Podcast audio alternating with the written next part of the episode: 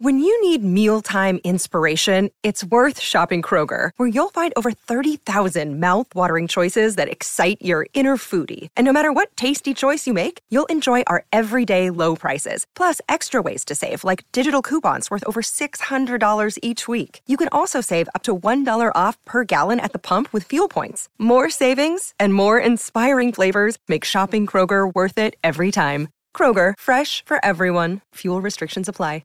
Another day is here, and you're ready for it. What to wear? Check. Breakfast, lunch, and dinner? Check. Planning for what's next and how to save for it? That's where Bank of America can help. For your financial to-dos, Bank of America has experts ready to help get you closer to your goals.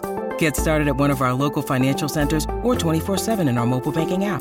Find a location near you at bankofamerica.com slash talk to us. What would you like the power to do? Mobile banking requires downloading the app and is only available for select devices. Message and data rates may apply. Bank of America and a member FDIC.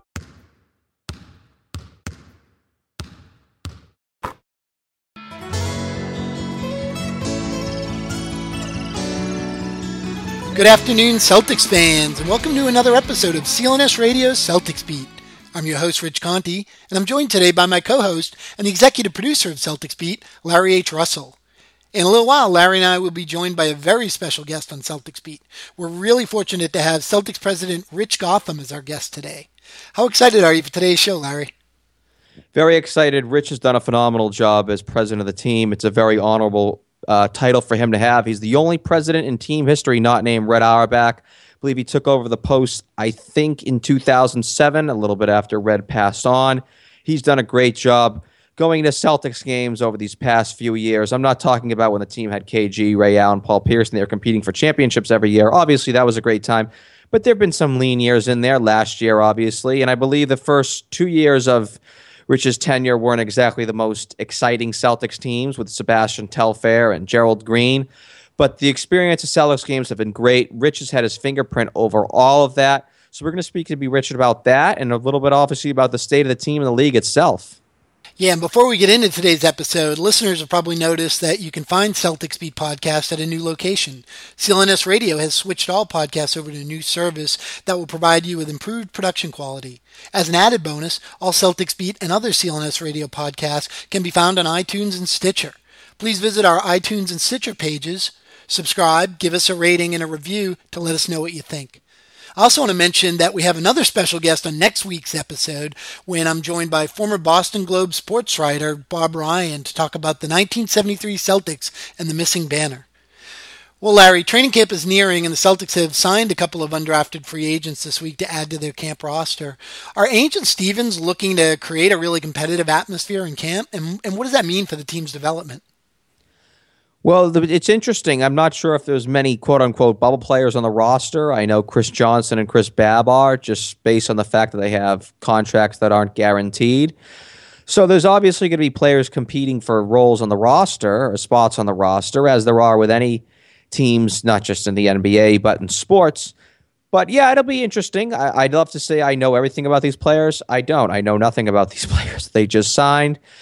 But I think going into this this season, you're right. This team's going to take this season a little more seriously than they did last. Well, they did. They took last season very seriously, but I think this year they're going to have more of a set rotation and competing for these roster spots, and even competing for a spot in Stevens's hopefully maybe eight or nine man rotation is going to be a little more important, for lack of the better word than it was last year, where it's opposed to last year it was so they were trying guys out, they were trying guys in certain spots. We're looking at Sullinger at the five, Kelly Olynyk off the bench, Kelly Olynyk starting.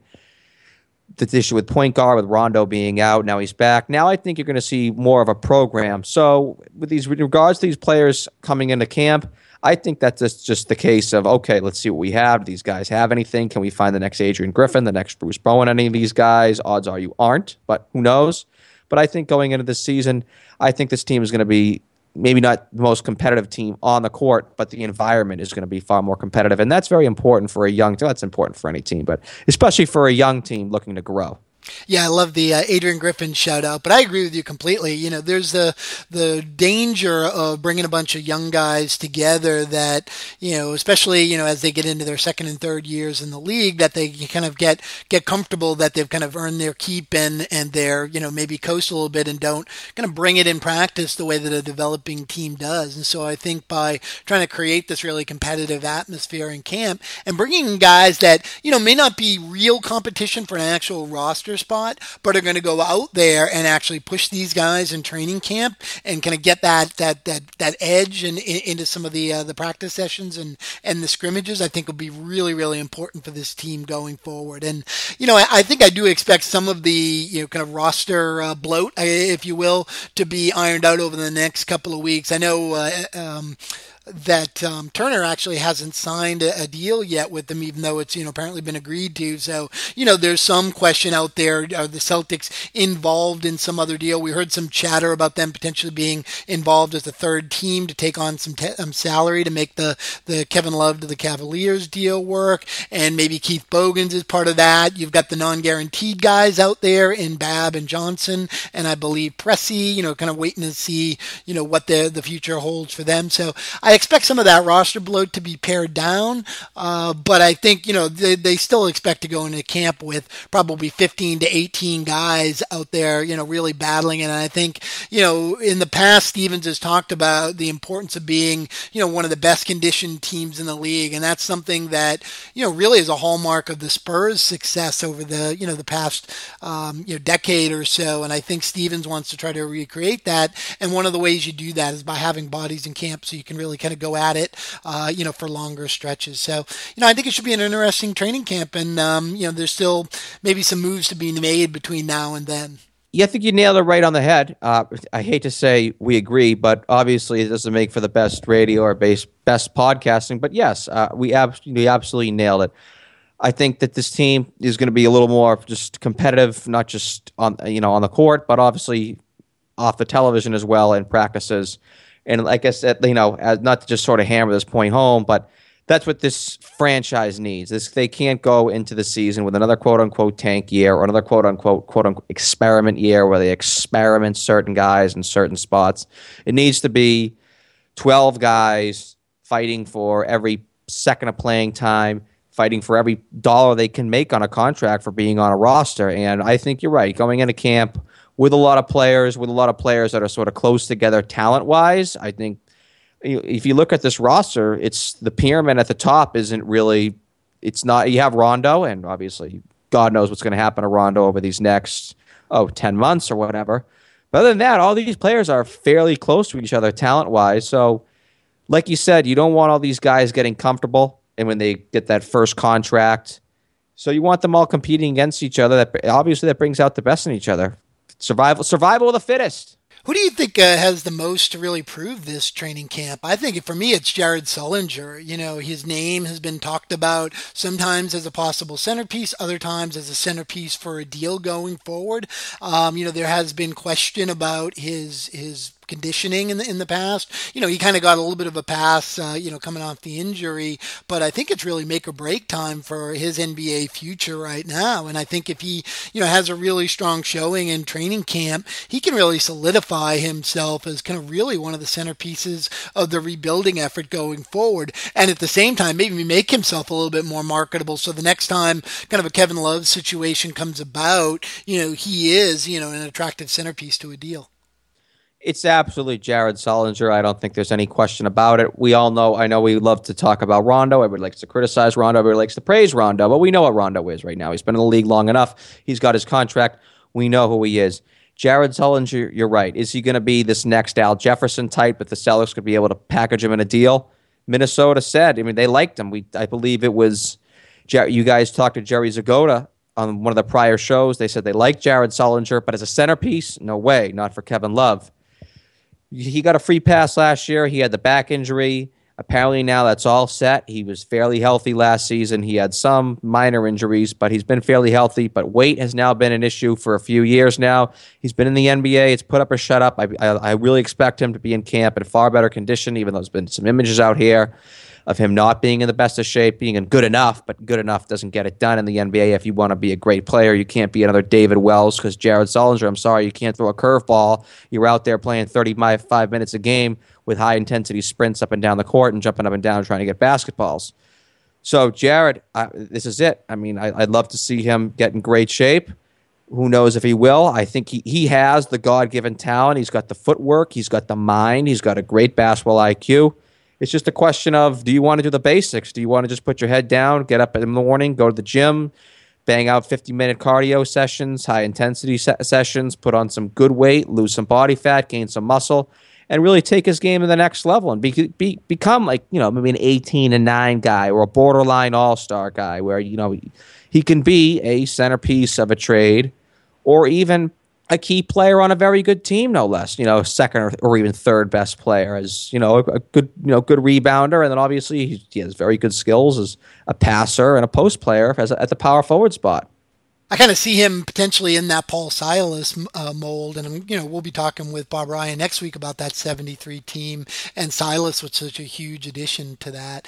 You know, the other guy that I think has a lot to prove in training camp is Rondo. You know, there's obviously been a lot of controversy around him, and you know, honestly, it's in his hands. He can put a lot of it to rest in training camp in the early se- early part of the season in terms of how he carries himself off the court and around the team, but also kind of what he does on the court and the role he plays and is he able to kind of elevate the play of players around him as he has been able to do in the past? Or is it going to be, you know, kind of similar to the end of last season where, you know, he was really kind of struggling to work his way back from the injury and kind of fit into the team dynamic? So I think he's got a lot to prove as well. I mean, I think it's a little different with Rondo, Rich. you know, I know what I'm going to see with Rondo. I've seen enough of him over since 2006. I think you know, the best case scenario is what we saw in the 2012 playoffs, and the worst case scenario is what we saw last year. So I, I don't think that he has much to prove. I think he got Sullinger. I ex- kind of expect Olynyk to make a step, but I don't see Olynyk as like this great player. I think best case scenario is solid role player on a good team, which I think he's going to do. I like the kid a lot.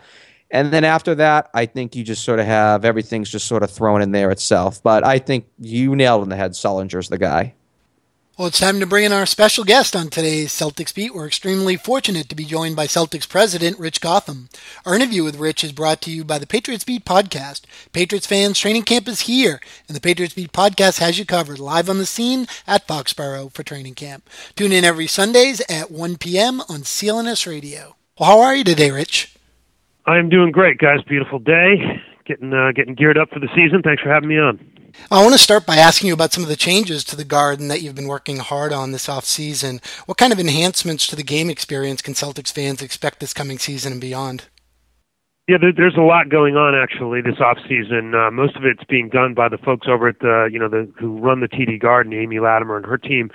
Um, there's um, the, the fans can expect to come in and see on uh, on level four, which is the lower bowl, a whole new um, concourse. So new concessions, new concourse, uh, digital signage, just really taking a building that was, you know, built, uh, you know, 20 plus, you know, 20 years ago and, and, and really, uh, refreshing it, uh, across the board. So step one is doing the concourses. Uh, the suites were all renovated last season. Um, Legends is being completely redone. So our season ticket member club, uh, is being redone. Um, it'll be just a, a much different, um, more um, just just a, a, a far more, I guess, high end experience. Uh, our Celtics, our Sun Life Celtics courtside club is being remodeled for those folks who sit courtside. Um, there's just a, a lot going on. We're putting in a new pro shop. Um, that'll be ready probably around the holidays. The other stuff will be ready for the start of the season. Uh, we're going to double the footprint of the pro shop and uh, and really um, put forth, you know, a uh, a very contemporary retail experience for our fans. So we're, we're pretty excited about all that. It, it, gives us, you know, in addition to the basketball, obviously something uh, something else to look forward to. Hey, Rich, Larry H. Russell here. Uh, actually, I'm looking forward to it. Section 323, season tickets since 2006. Uh, but you know, one thing that sort of stood out about last year is you know you've done a great job with these uh, the game presentations. I mean, even when the team you know the team hasn't been as successful on the court. Going to Celtics games is still very enjoyable. And if it, if you ask me, I still think it's of the four majors. I think it's the best deal around. You got Red Sox games are too long. Patriots games are out there in the middle of nowhere. Uh, obviously, the Bruins have a great team, but you know, Celtics, you know, you bang, you have a good time at the games no matter what, even if you're not seeing the best product. But talk to me about the loyalty of Celtics fans. You know, last year's attendance, I believe, was I think 97% capacity.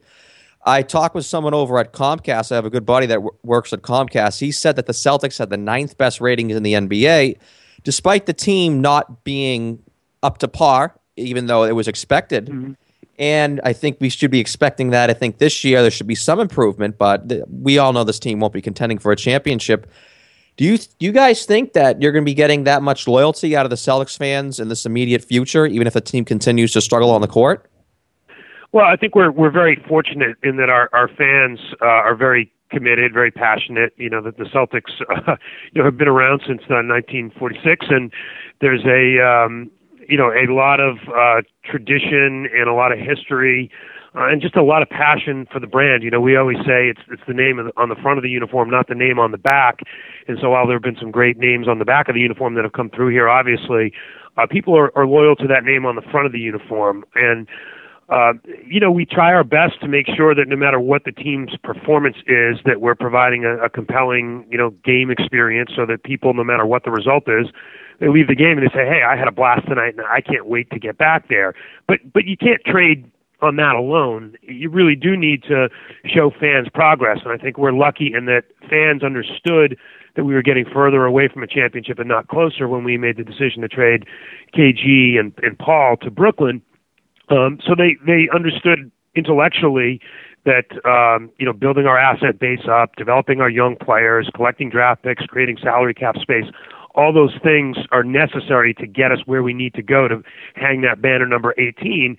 And you know, I think in a lot of markets, the fans might not be that uh, tuned in, you know, to, to strategy and what it really takes to build a contender. Our fans are, so they stick with us having said that, you got to show progress. You can't expect people to uh, stay with you if you're not showing them progress uh, towards that next goal. So we hope that this next season coming up, even though we have a very young team, uh, we feel like it's a it'll be a better product than last year's team. Brad Stevens will have another year under his belt as a coach. He's he's an ultra prepared guy. So having a season under his belt and knowing what to prepare for, I think is going to make a big difference. And I think, you know, we've added some talent and some key pieces to this roster. So I think you can expect us to make sort of the next step in our progression and the, the future will start to come a little bit more into focus this season. And hopefully if, if fans can see that, they'll continue to uh, stay with us.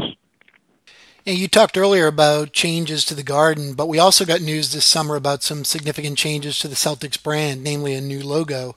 Can you share the thought process behind the new logo design and what you hope it conveys to Celtics Nation and the NBA fans in general? Sure. Uh, you know, as we, as we were talking about earlier, you know, the Celtics are a very tradition-bound uh, brand, and, and that's a great thing. It's just such a, a luxury to work with uh, a brand like the Boston Celtics. And uh, but but having said that, um, you want you need to keep it fresh, you know, and you can't trade on your past. You know, we can't be trading on 2008's championship. You know, we have to be thinking forward. We have to be thinking about how we keep our fans engaged, and, and a new logo is just another way to uh, provide something for our fans. Actually, something you know, uh, a new mark for our fans. Uh, hopefully, they they like it. Uh, hopefully, they might want to you know buy a hat or a, a shirt that's got the logo on it.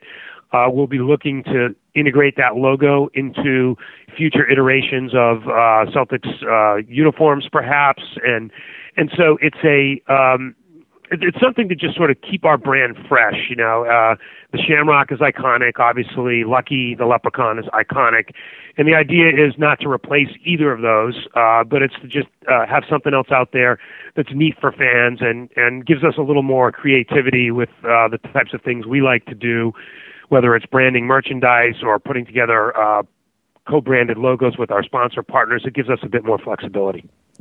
Now, you obviously discussed the tradition of the Celtics and and maintaining that. Obviously, the Celtics are sort of like the Yankees and Montreal Canadiens, and they're real throwbacks. And obviously, you wanted to maybe tinker with the tradition, but you also don't want to just throw it by the wayside. And could you just talk to us about that Celtic tradition and what it means to not just Celtics fans, but NBA fans and players in general around the league?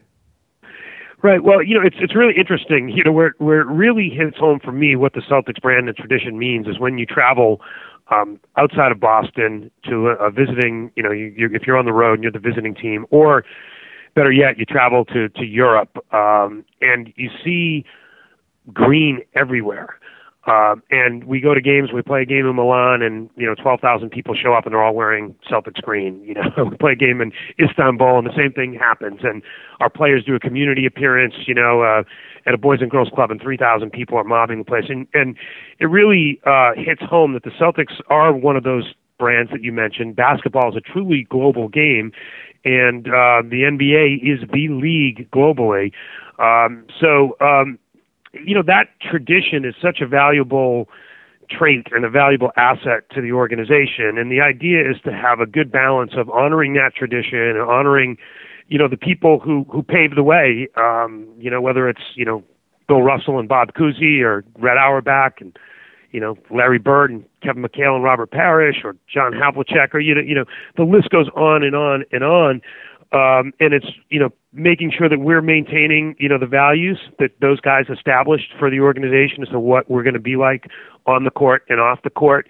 But at the same time you know moving forward and making sure that our our you know business uh, stays relevant and our our organization and our brand stays relevant in a in a multimedia world you know where uh, people want content instantaneously and uh and we've got to provide people different ways to consume our product through different channels, you know, particularly social channels these days. So it's been really cool to be sort of at that intersection of sports and technology with what's a traditional brand, but a brand that's translated really well into the digital world. I mean, we have 8 million Facebook followers. We've got another million and a half following us on Twitter um, we're sort of, I, I think I want to say we're number two or three in all of North American sports with regard to our social media following. So it's been cool. You take a traditional brand like the Celtics, but uh, you know, uh, it's it's a lot of the young people who are following us online who love that brand as well.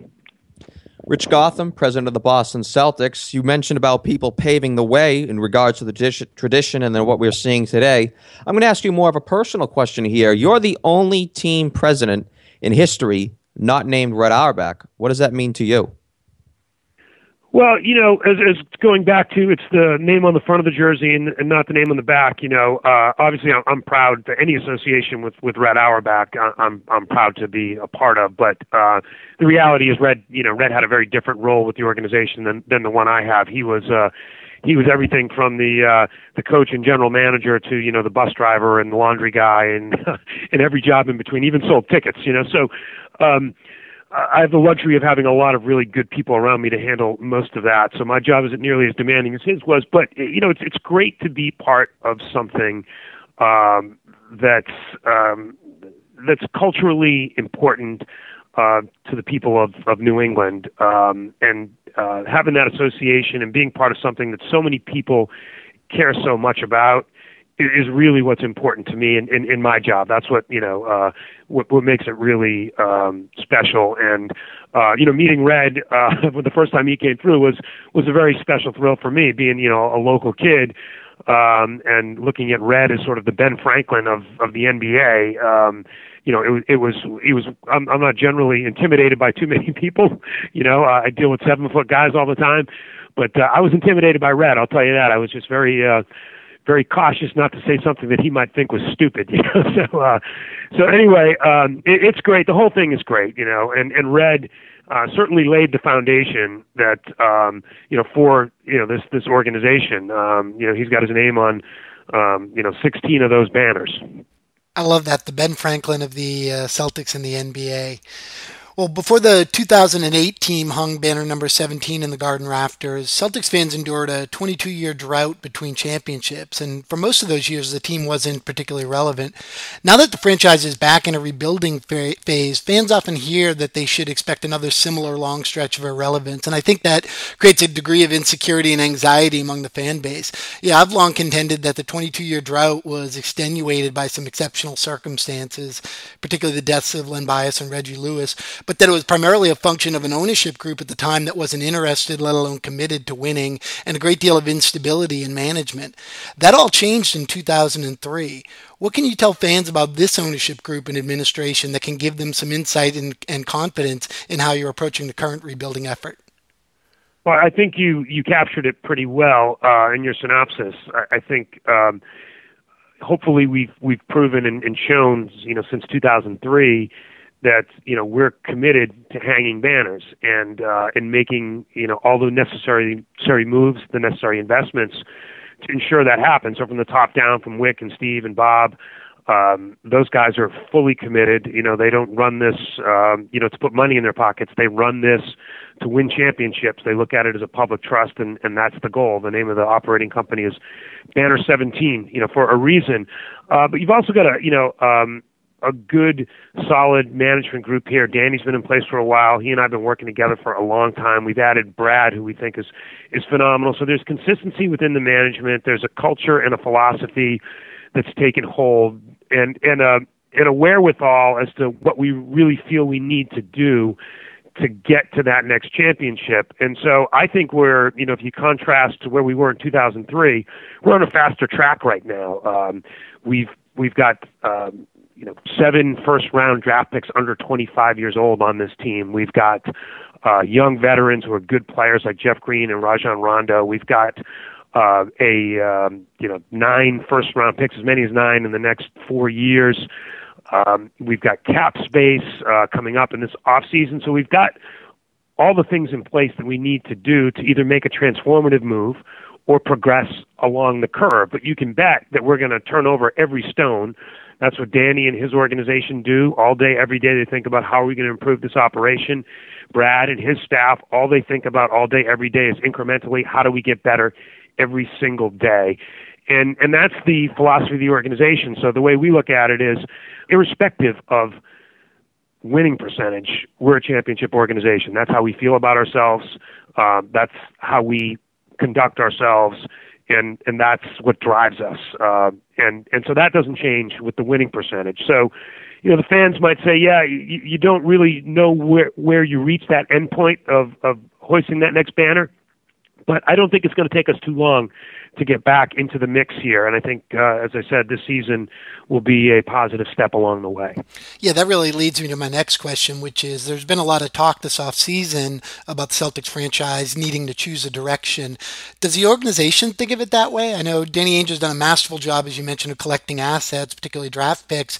Hasn't that kind of already set the team on the course of trying to maximize the value of those assets, whether that means drafting and developing players or capitalizing on opportunities, those transformative moves you talked about to acquire an already established player should one present itself? itself.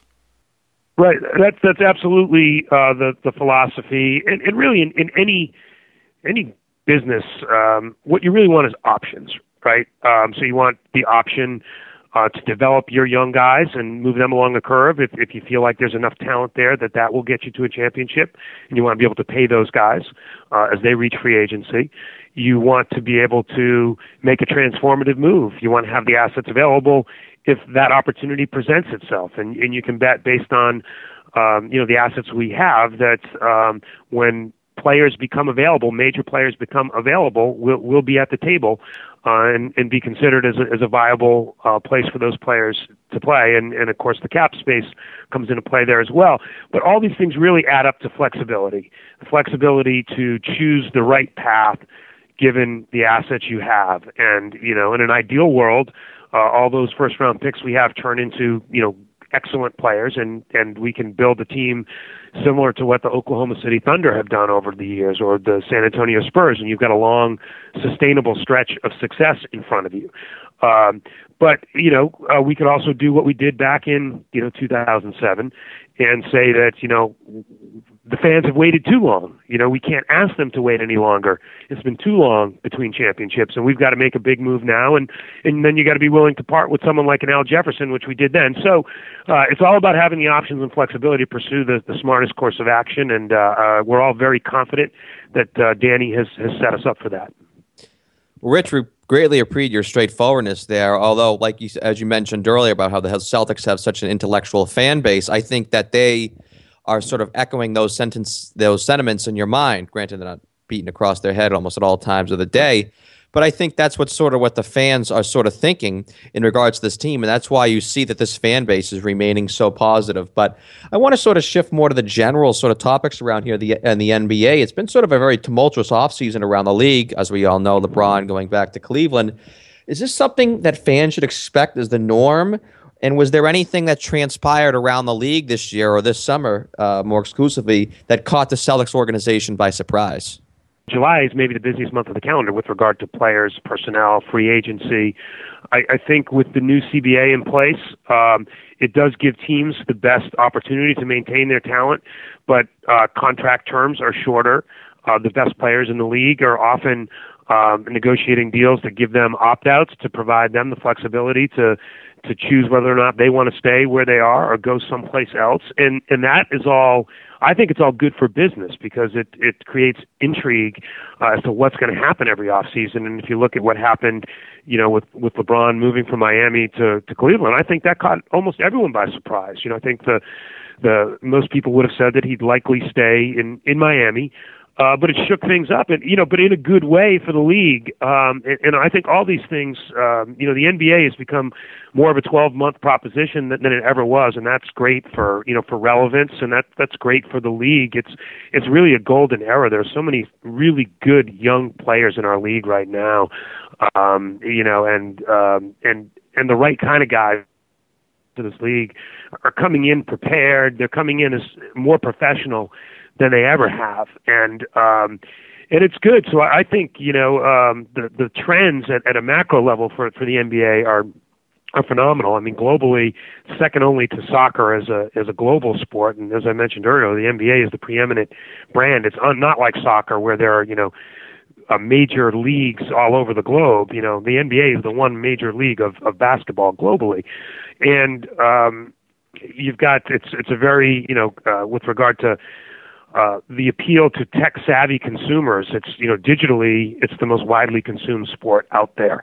uh, by our fans. Um, so NBA fans are young, they're tech savvy, they're uh, multicultural, multi multi ethnic, more so than the other sports. So we feel like um, you know th- there's a lot of growth in front of this league, and uh, in the you know having a summer like this, even though you're you're right, it's it's sort of a bit tumultuous. Uh, it's probably more tumultuous for the media than it is for for those of us who are in it because you know we're we're paid to um, you know be prepared to expect anything and, and be ready to move you know, when opportunities present themselves. So the Cleveland opportunity is, is a good one. You know, uh, obviously LeBron going there created an opportunity for us to grab, uh, you know, Tyler Zeller and another first round draft pick, and and we had to be ready to move on that um, and use that trade exception that we had negotiated for in that Brooklyn deal. So um, you know, not tumultuous but fun for us, but uh, but it, it's it's all good. It's all it's all good for for business, I think. Now, you mentioned the Cleveland deal and the role it played in facilitating LeBron's return to Cleveland. And I think one of the worst kept secrets in NBA history is that Kevin Love is expected to join him there uh, probably in the next couple of days. And, you know, kind of thinking about the all of the drama leading up to that deal or all the media attention leading up to that deal, it seemed like the, the, the bevy of draft picks that Ainge has acquired wasn't something that was really particularly enticing to Minnesota in that case. Is is that start of a, a trend where maybe the value of future draft picks is kind of changing around the league, or was this just a case of not really lining up with a particular team's needs and priorities? Well, to, to be candid, I can't speak to the Minnesota situation um, and or you know players who are under contract with another team. Um, but but having said it, I think in any transaction, there's you know it's in the eye of the beholder. It really does depend on what the needs are and what the direction is of um, the you know acquiring team. You know, some teams uh, might say, "Listen, uh, our current roster has kind of run its course, and we've had our success, but now it's time to reload for the future." In which case, um, it may be that you know draft picks and young players are, are what those teams want other teams may just be looking for that you know veteran piece to to put them over the top or a couple veterans. So I, I really do do think it varies from organization to organization. I, I know that's how we look at it. It's uh, you know it's it's how do we improve our team, and every every team looks at it differently what they need at a given point in time. If you go back to what we spoke about earlier with regard to the KG deal, you know, we looked at that. We could have stayed patient for another year and continued to grow our young core. We had some talented young players on that team, um, you know, guys who have proven to be, you know, good NBA players. But we felt like, um, you know, it was time for us to to do something transformative um, because our fans had waited too long. And um, and you know, for us, we we needed to get that success underneath our belt. So it really depends on where an organization is on on their curve. Um, that's really what it comes down to. All right, Richard, we got to get you out of here on this. It's obviously uh, the most important question we can ask, as it is our Celtics beat fan question of the day, which comes from Ted, who mentioned that he personally was a season ticket holder himself. To get your question asked in the future shows, log on to facebook.com slash CelticsBeat or tweet us at Celtics underscore beat and pitch your question. Rich, Ted wants to know, in your opinion, what fans should expect from the 2014 15 Celtics on the court? Well, first of all, thank you, Ted, for being a season ticket holder and, and supporting the Celtics. We appreciate that. Um, we don't take it for granted. Uh, you know, on the court, I think you can expect uh, things to come into more focus this season. I think uh, the nucleus of the team is is coming into focus. Last year was more of a a transformational year, kind of a, a blood transfusion. Uh, this year, I think you're going to see the program start to take shape a little more. Brad's in his second year. He knows uh, what what he wants to do with the, the roster. He's got more time to prepare, um, and, and I, I think uh, we're going to be a tough out. Uh, you know, it's hard for me to project. Um, you know, until the team gets on the court. But we we've made some improvements, adding. Uh, you know, the biggest addition we've got this year coming back is you know Rajon Rondo, uh, six months further away from you know his ACL surgery, right? So I think we expect Rajon to have a great year, which is really going to help us. Uh, we expect a lot of players to take the next step in their evolution, whether it's Avery or Kelly or or Sully.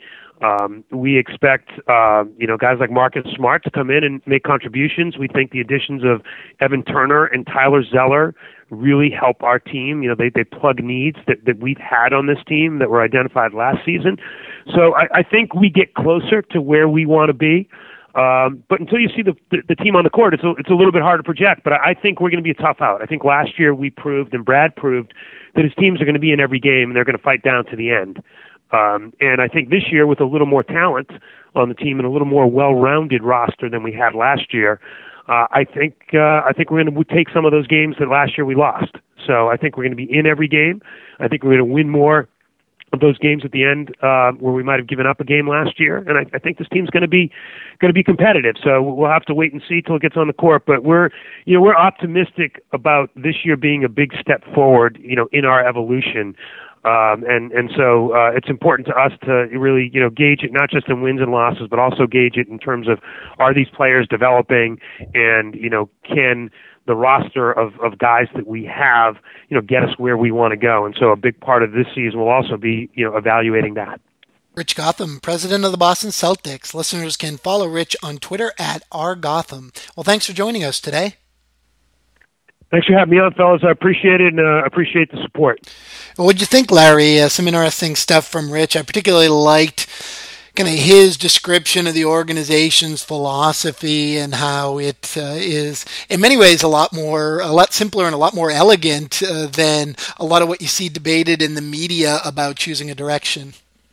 Yeah, I think he nailed it when he said that this organization is trying to have as many options as possible going forward. I mean, I can't stand when I hear these sort of these archaic debates in the media or amongst even fans and the online community that say, "Oh, this team needs to do the Oklahoma City Thunder route," which he actually mentioned in the interview, or he needs to do, or they need to do the 2007 uh, Celtics route. It's either or, and that's what this team is doing, and that's what any sort of fan that's so, or even just general observer of the NBA in general is realizing that Danny Ainge is trying to give this team and this or this franchise as many forks in the road as they can choose from when that time is you know when that time comes. Yeah, I think it's it's one of the interesting things for me in listening to kind of just the general fan commentary around personnel moves and and the off season in particular is that there's kind of two underlying assumptions that a lot of it seems based on that I don't think really correlate very strongly with reality and one of that is that there are, you know, a set of moves out there uh, that can take any particular franchise to whatever next step it wants to go to. And it's, it's a general manager's job to just identify and execute those moves. And, and that's not really the case, right? You know, opportunities are always coming and going. And really there's no kind of pre-programmed set of moves to get you where you want to go. It's about weighing, you know, risk and reward. And, and as Rich said, you know, figuring out, you know, is, is this a time to keep our options open or is this a time to actually, you know, pursue a specific option. And I think that, you know, that kind of leads to the, the other fallacy is that an organization goes into its decision making process with kind of a, a pre programmed plan that it's trying to execute, as opposed to kind of what Rich did a good job of describing, which was really putting yourself in the best possible position so that however the circumstances unfold, you're able to respond appropriately to that. And it and it's great, you know, to hear him talk about how that is not just true about building a basketball team. It's really true of any business and and kind of that marriage of kind of the the analytical business type approach that the administration and organization seems to be bringing toward you know this this idea of building a team, which you know um, is something that that fans you know really love to talk about and get engaged with. But I don't know that that you know consistently we engage with it in the way that the, the organization thinks about it. You know what I love, Rich, and you know what I most realized here about this this interview was th- this organization, the Celtics organization, seems to all be on the same page. You're getting the same message from Danny Ainge when we hear him on the radio, from Wyc Grousbeck when he's on the radio, and then we just heard from the president of the Boston Celtics on Celtics Beat on CLNS Radio. Pretty much, they're all echoing the same thing. They're all on the same page. How many times, if you recall, remember the Patriots during the late 1990s when they had Bobby Grier and Pete Carroll, or even if you went back to Bill Parcells and Bob Kraft, they would, you know, you had Bob Kraft would say one thing, Parcells would say the other thing, Grier would say one thing, Carroll would say the other thing. They were feuding.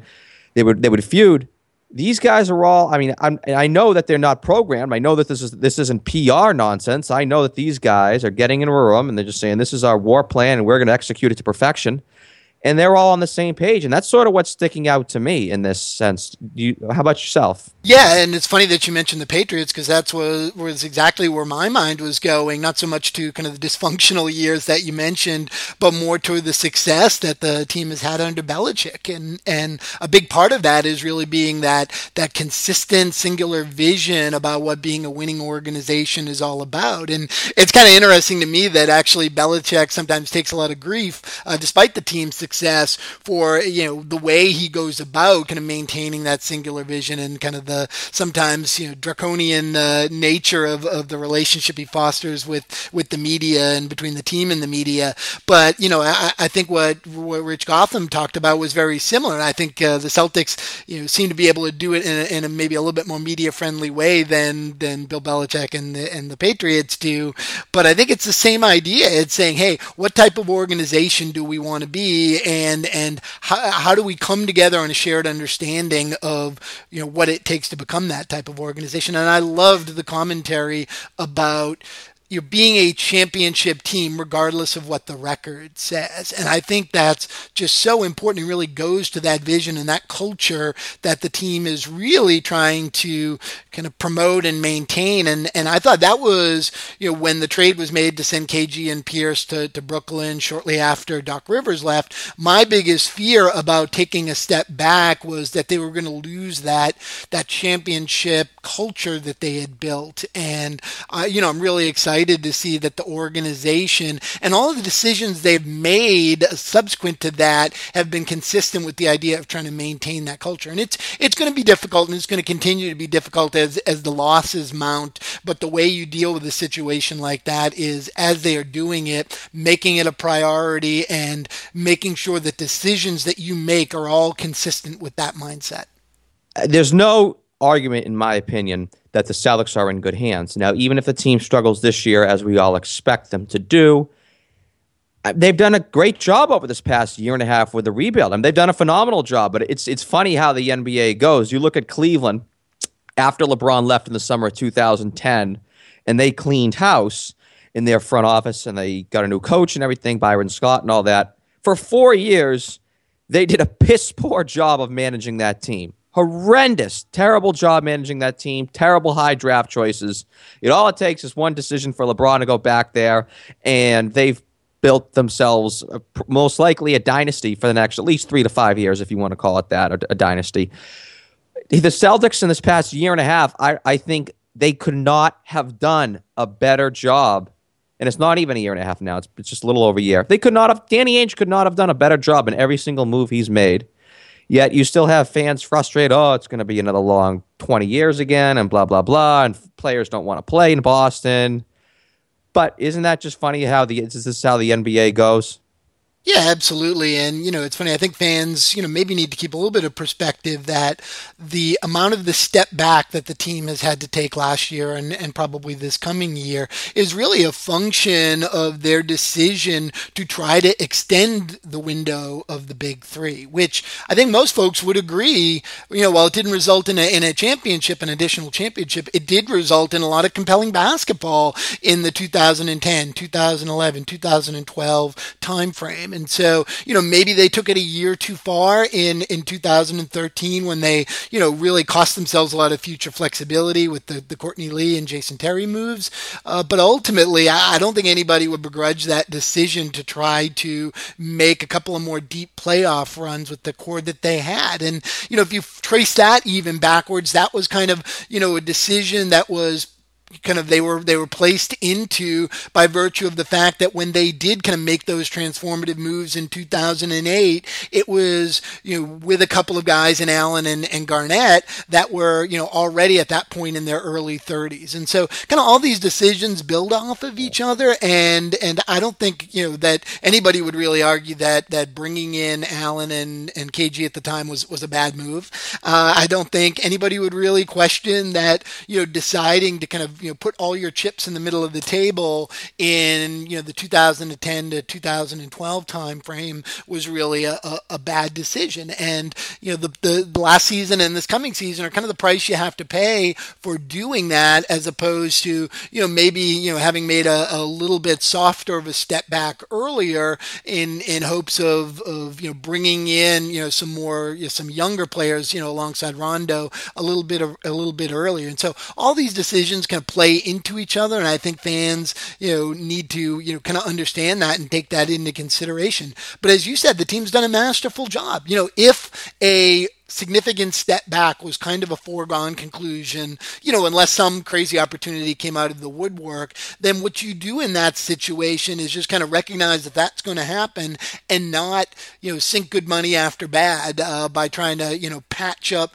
You know, it would have been really problematic, I think, if the team had, after they traded Garnett and Pierce, said, oh, you know what, we've got to get some veterans to put around Rondo now because we don't want to, you know, take a huge step back and maybe thrown, you know, a lot of money at some, you know, maybe more established guys that were still younger in their career, but whose ceiling in terms of their ability to lead you to anything significantly significant might have been limited. You know, a guy like Josh Smith, you know, if, if they had, you know, signed him to the type of contract that, that Detroit signed him to, you know, what would, where would that have put the team right now? So I think all of these things kind of play hand in hand. And ultimately, if, if you needed to take a step back to get where you want to go, they've done a great job of, of really kind of arming themselves for the future while they t- took that step back. Now they're in a different phase. Now they're in figuring out, as, as Rich talked about, how you move forward with those assets. And in many ways, it's similar to where the team was in 2003 or 2004,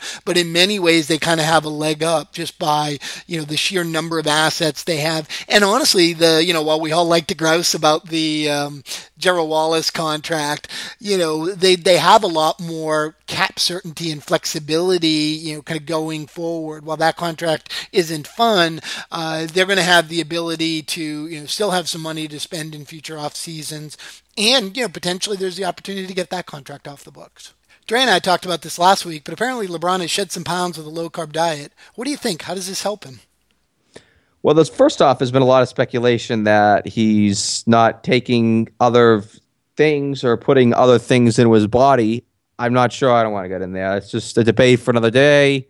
Quite frankly, it's a debate not made for the airwaves, I guess. But it was interesting. I read a piece by Ken Berger on CBS Sports about uh, eight or nine months ago about how Ray Allen, after the championship in 2013 was utterly exhausted and he completely changed his diet. He took out the Gatorades. He basically took out most sugars, which obviously sugar is in, in carbohydrates as well. And right off the bat, Ray Allen, who, as we all know, is built like a poop brick house, said he lost 10 pounds in like a week and a half just by the way he ate. So obviously, Ray Allen and LeBron are very close. Who knows? Did they, you know, did they, you know, coerce or this and get involved with this? I kind of think that they did. This is sort of this huge trend in America now, and I'm going to raise my hand right now. I am a diehard low carber myself, and I swear by it. And I'm not talking Atkins zero carbing, you know, nonsense and eating steak and eggs at every single meal. I'm, you know, but I'm talking about breads, sugars, sugar drinks, even excess fruit. Goodbye. And it's just like bang, weight is off. And I'm talking, you know, just the bad weight. And I've always been most of my life. I was always did long distance running, and even when I was long distance running, I was skinny fat. As soon as I, you know, completely changed my diet, long distance running and those die hard cardio sessions, I completely stopped. But the weight, you know, the the the excess body fat fell off. So, do I think LeBron? Do I buy it? Yes. I went to a website. I can't remember. It might have been over a year ago where they have all these like celebrity diets and celebrity workout regimens. And they show like LeBron's diet, and he would eat like a whole wheat bagel for breakfast and fruit and just like a fruit salad for lunch and and, and all the Gatorades or Powerades, whatever he was drinking, if you add that up, that's like, God, oh my God, that's 300 plus carbs a day. And I know he's ultra active, but that's still a ton of carbs.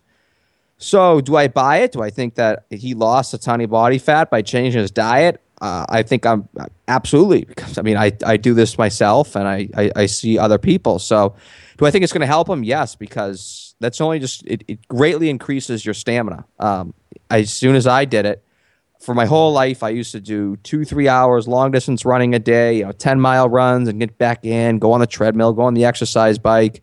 I could never break a five minute mile. My best mile time was always 517. As soon as I switched my diet, I even cut out all these ridiculous long, you know, six in the morning, five mile runs and, and went on the treadmill one day, 453. It was like, like wow, what happened? So I, I think it's going to help him. I just yeah, you know, he's going to stay much healthier. If joint pain is gone when you start jamming your body with carbohydrates like that. I, there's some books I strongly suggest people reading. The new one out now is Grain Brain by Dr. Perlmutter. But I, I it's going to be LeBron's going to have a huge year this year, Rich. Yeah, I got to admit, I was caught a little bit surprised by it, only because it seemed out of left field. You know, when we think about LeBron, we think about his combination of, of speed and power and, and his agility and, and ability to move, uh, you know, for such a big man. I think at one point he was, you know, around 270, 275, and you think of that as a strength of his game. And so all of a sudden to hear, hey, he slimmed down significantly, just kind of caught me by surprise. And, you know, I have to admit uh, that my first thoughts went to, okay, is there something going on here? You maybe performance, you know, enhancing drugs, and you said that's a you know whole show in and of itself. But you know, the more you step back and think about it, and as you mentioned, there is this kind of broader trend in society right now. It's out there. You know, you see it, um, you know, in the media, you see it on Facebook, and you see you know your friends and neighbors and, and relatives kind of engaging in these diets. So you know, kind of in the broader social context, it really shouldn't be all that surprising that you know he would attempt to you know kind of do something as he's now kind of you know approaching 30 maybe to,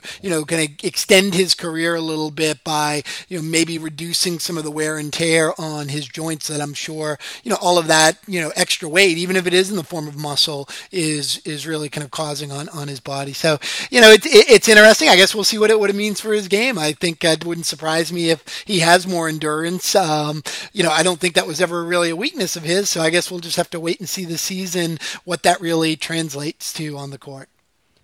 You know, this is something I think that I'd love to dedicate a whole show to. As I mentioned, the Ken Berger article uh, earlier. He, who wrote a great three part piece. I think I'm going to tweet it out a little later or even put it on my Facebook page. Must read, absolutely must read about teams now hiring nutritionists. And all these nutritionists are implementing high fat, low carb diets for athletes. And everybody thinks that all athletes they're a little different than the average American that sits at a desk from nine to five. And the athletes are ultra active. They need the carbs, they need the quote unquote energy. And as we now know, that that's kind of BS. It's much better that when you're when you're it's much more effective for your body to use your stored body fat for energy because there's just far more fat cells in your body than than the, than carbohydrates. And then obviously excess carbohydrates gets turned into stored body fat. The Lakers have really taken the lead here in doing this, and I, I think you're going to be seeing more teams in the future. So we can shift away a little bit because I think this is something we're going to be dedicating a whole show to in the future. Well, it's my favorite time of the show. It's uh, time for Around the NBA in five. Are you ready to go, Larry? As always. Kevin Durant apparently has an offer on the table for 265 million to as much as 285 million from Under Armour. Yeah, apparently, quote unquote, from Darren Rovell, the ball is in Nike's court. Uh, I'm not going to get into sort of all the semantics here. I mean, all we talk about is wow, these athletes they make so much money. They make 20. Durant's getting 20 some odd million from the Thunder. We totally forget endorsements. I mean, it's just incredible. Just one company alone is going to pay Durant this money over the course of 10 years. Derrick Rose, I believe, got a huge offer a few years ago, and we're totally forgetting what these guys, what, what else these guys are making on the court. You know, in the age of social media, obviously these guys are under uh, far more criticism than Magic, Larry, and Michael, but they also are greatly benefiting from this obsession that people have over these athletes and buying everything that they have, that they wear or use. Yeah, I mean that's a lot of money. I wonder what that means when Kevin Durant is up for free agency potentially in a couple years. Does that change his calculus about you know what's most important, money or situation? So that should be uh, interesting to see how that uh, uh, plays out. Uh, I'm not sure it's going to mean that much, but well, how about this? We're going to switch to this. Sale the Clippers finalized. Steve Ballmer, Microsoft CEO. Rich, we know you're a tech guy. You can listen to your podcast on the Beats and Eat Network, Tech Life. So I'm going to ask you this: thoughts on the trend of seeing more and more of these tech guys owning NBA teams? Yeah, it doesn't surprise me. You know, um, you know, there were some comments uh, I think I heard on the Colin Cowherd show uh, earlier this week where you know, 20 years ago, 25 years ago, it was shipping magnates. You know, that's where the money was, and you know, the money these days is in tech. So it's not surprising that guys like Ballmer, guys like Paul Allen, guys like Mark Cuban have enough essentially disposable income that owning an NBA team becomes attractive. I think it also is in, interesting in that I think it'll continue to push kind of the analytics trend in the NBA. I think these guys are used to running a business. I know these guys are used to running a business based on information and numbers and not, you know, emotional choices. And I think that's a trend that, you know, we can expect to see just really just strengthen over the next five or 10 years. All right, which player makes the leap in 2015 as a couple of guys like Blake Griffin and Goran Dragic made last season? Well, believe it or not, he's still out there as a free agent, and there's some news about him that just came out. I'm going to say Greg Monroe. I think that the slight that he's gotten is really going to tick him off. He's going to improve his defensive game. He's going to become more of an all around player. I know he's more of a dying breed as being a post player and not playing great defense and not being a rim protector. I think that's going to completely change. I think he's going to be far more complete this year. The way he's being treated out here during this offseason is just really not going to make him happy. And you're going to watch Monroe become, I think, next year one of the 20 best players in the league. Wow, I'm going to actually go even a little bit closer to the top. Um, you know, I know he made a big leap last year, but I think he makes an even bigger one this year and injects himself into the MVP discussion. And I'm going to go with Anthony Davis of the New Orleans Pelicans. I think he's just such a uniquely skilled player, so tremendously explosive athletically, and you know, as amazingly versatile a player as, as LeBron is, and as amazingly lethal scorer as Kevin Durant is. There's something about a guy who can really impact the game defensively close to the rim in that way, in addition to being, you know, so versatile on the offensive end. So I look for a big year uh, out of Anthony Davis this year. Hey, there's no bigger Anthony Davis fan than me. I think he's going to be one of the all time greats. But I mentioned Greg Monroe as being my guy to make quote unquote the leap. He's still out there unsigned, Rich, and there's been some offers. Do you think he ends up back in Detroit? Yeah, I think that's a likely case now on a qualifying offer. I think he plays the one year and becomes an unrestricted free agent next year. Um, you know, right now that free agent class next year looks pretty solid, but I think he'd be, you know, certainly in that five to ten range in terms of you know the the most sought after free agent. So, you know, it should be interesting. But I think we can expect to see him back in Detroit this season.